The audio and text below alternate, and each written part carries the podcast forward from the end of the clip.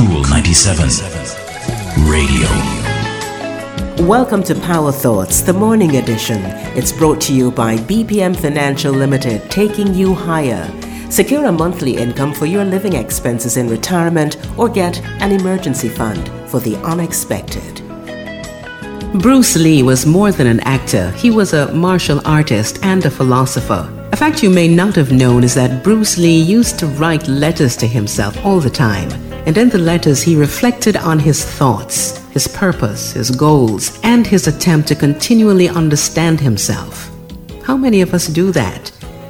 If we're really looking for personal growth, we may have to spend less alone time on entertainment and more on self reflections. Many of us feel a sense of accomplishment when we find time to sit and write down lists of goals and dreams, maybe even a structured plan to attain them. But the problem usually comes when our progress is slow or stagnant. What we can learn from Bruce Lee is that spending time self reflecting allows our belief in our abilities to blossom. Self belief is something that we often overlook as the key to success. Here's a short piece of one of Bruce Lee's self reflection entries.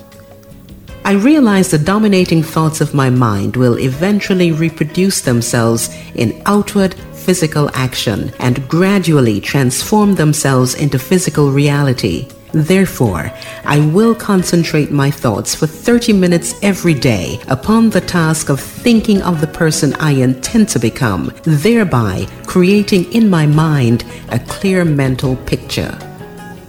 And that's how Bruce Lee became the person he wanted to be. The point of self reflection is to see progression in our thinking and understanding of what we've learned, either about ourselves or something else. Then we make changes accordingly. When we notice no real change, it's a sign that we're off track. Growth comes from embracing change.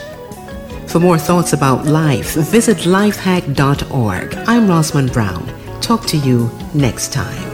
That's our Power Thought for today. It's brought to you by BPM Financial Limited, taking you higher. If you missed this program or you just want to hear it again, go to cool97fm.com and click on podcasts. And don't forget to like, share, and subscribe to Cool 97 TV on YouTube for more cool content.